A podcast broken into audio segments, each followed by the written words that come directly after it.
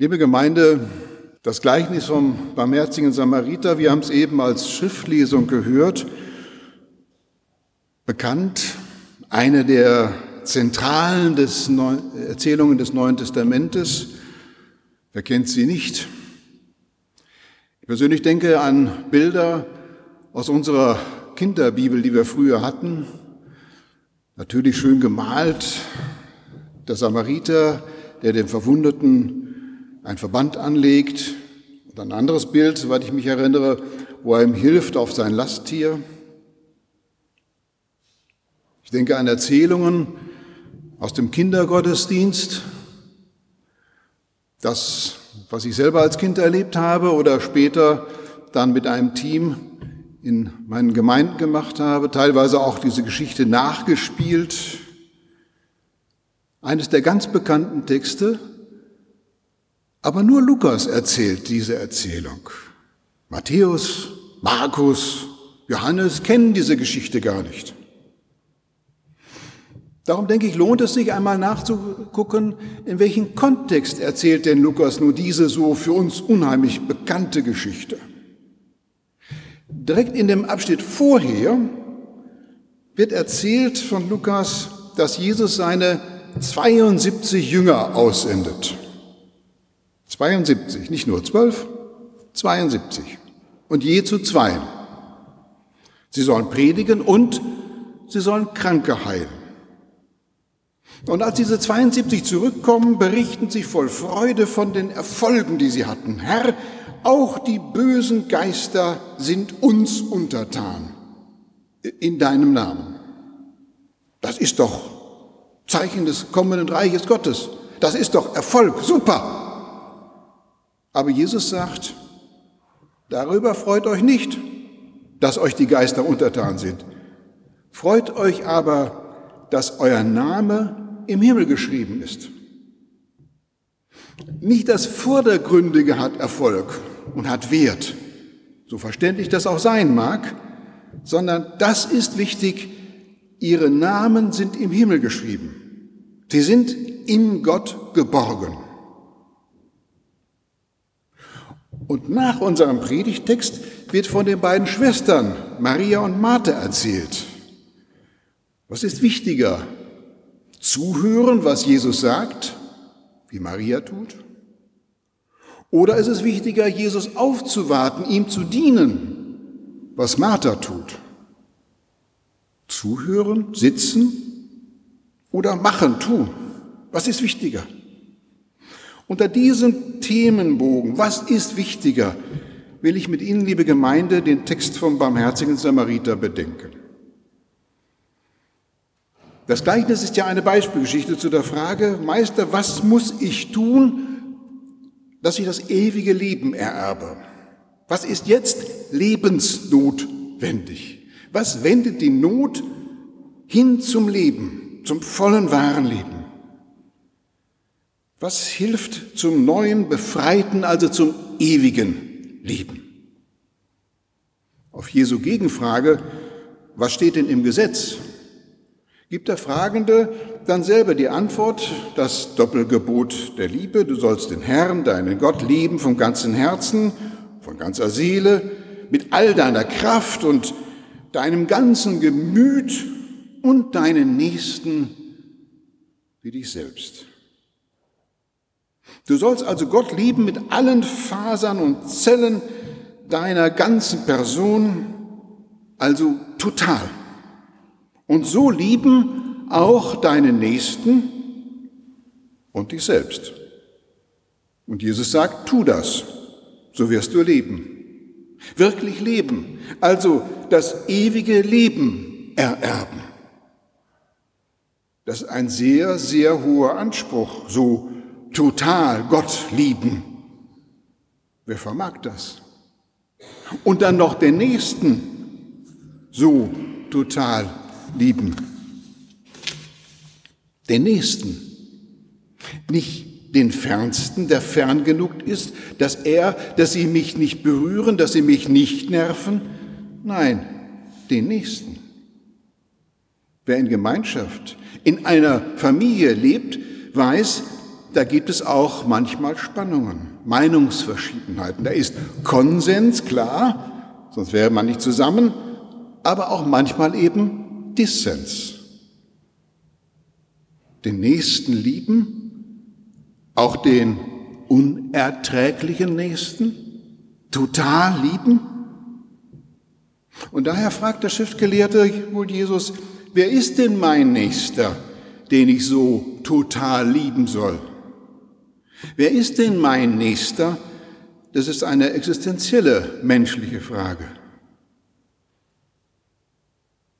Es war ein Mensch, der ging von Jerusalem hinab nach Jericho und fiel unter die Räuber.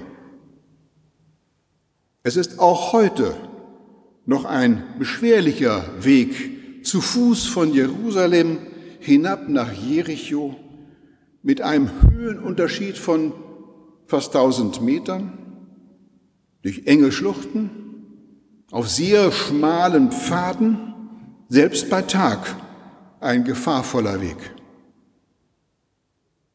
Der Mensch wird geschlagen, ausgeraubt, verliert alles Hab und Gut, nackt und blutend, eben halb tot, lassen die Räuber ihn zurück. Er ist hilflos, total hilflos. Es traf sich aber, dass ein Priester dieselbe Straße hinabzog und als er ihn sah, ging er vorüber. Desgleichen auch ein Levit, als er zu der Stelle kam und ihn sah, ging er vorüber. Unglaublich, denken wir vielleicht spontan. Aber wie oft geschieht so etwas heute bei einem Unfall? Sensationslust lässt die Menschen gucken und etliche behindern noch die Rettungskräfte. Ich denke, wenn Jesus hier Priester und Levit nennt, die vorübergehen, dann meint er dies nicht unbedingt moralisch, wie wir das so vielleicht sofort hören, sondern Jesus zeigt die absolute Hilflosigkeit des halbtoten Menschen auf. Er kann sich nicht selber helfen. Er ist total auf Hilfe angewiesen. Liebe Gemeinde, wo sind wir, Levit? Wo wir gerne anderen die Leviten lesen und sagen, was sie zu tun und zu lassen haben. Sind wir unsicher, wie wir richtig helfen können? Oder haben gerade jetzt keine Zeit, um zu helfen? Wollen die neue Hose, das schicke Kleid nicht ruinieren? Jesus sagt nicht, der Priester, der Levit wollen nicht helfen. Als er ihn sah, ging er vorüber. Ich möchte das erstmal lesen als Gedankenlosigkeit. Sie schauen hin, aber sie sehen nicht, sie begreifen nicht. Der dritte Reisende unterscheidet sich doppelt von den ersten beiden. Er sieht und merkt auf. Er ist aufmerksam und berührt. Das, was er sieht, berührt ihn im Herzen, im Inneren, in seiner Seele. Er ist empathisch. Und darum begreift er. Das heißt, er greift zu, er packt zu.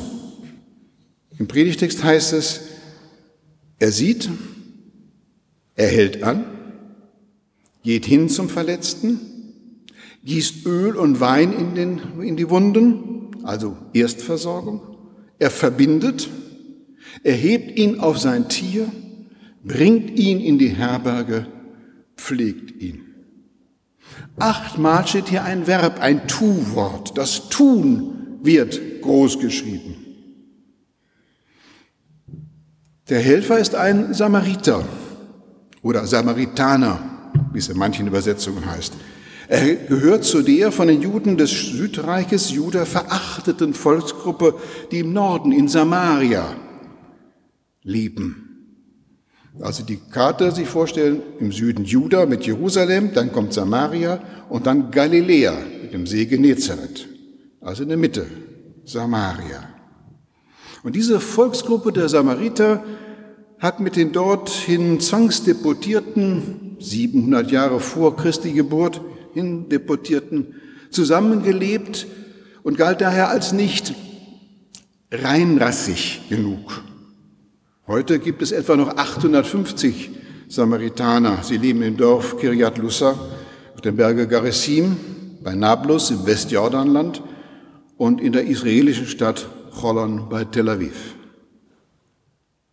Wenn ich das Verhalten des helfenden Samariters verbinde mit dem Doppelgebot der Liebe, geht mir auf, es wird nicht gesagt oder angedeutet, der Samariter liebt den Verwundeten. Nein, das heißt, der Samariter, der auf der Reise war, kam dahin und als er ihn sah, jammerte es ihn. Es jammerte ihn. Das heißt, er erbarmt sich des Verletzten.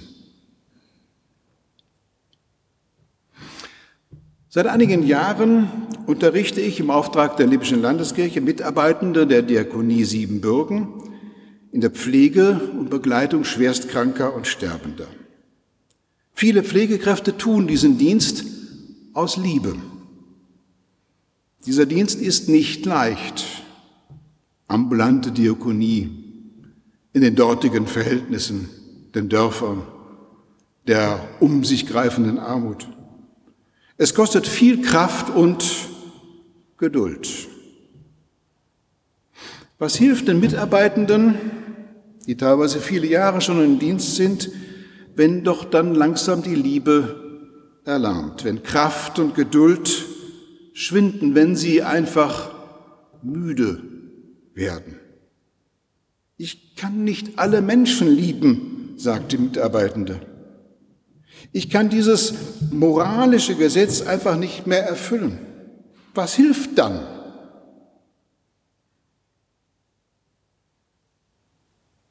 Als er ihn sah, jammerte es ihn. Sich jammern lassen, sich berühren lassen, sich erbarmen, Empathie ohne Ansehen der Person, das kann Frau, das kann Mann, dies ist Aufgabe des Christen sich erbarmen und berühren lassen, also etwas tun, handeln, dem Hilflosen helfen, das ist die Triebfeder der Diakonie. Und darum helfen wir als Christen und als Kirchengemeinden immer wieder auch Menschen, die vor Gewalt und Krieg fliehen müssen. Wie seit Februar diesen Jahres etwa Menschen aus der Ukraine. Dieser Diakoniegedanke, sich jammern lassen, also sich Erbarmen als herzliche, wärmende, helfende, tätige Liebe. Dieser Diakoniegedanke mit dem Gedanken des Doppelgebots der Liebe verbunden bedeutet, dieses von Jesus geforderte Tun ist total, ganz und gar. Dieses Tun umfasst und umschließt alle Fasern der Person, ganz und gar.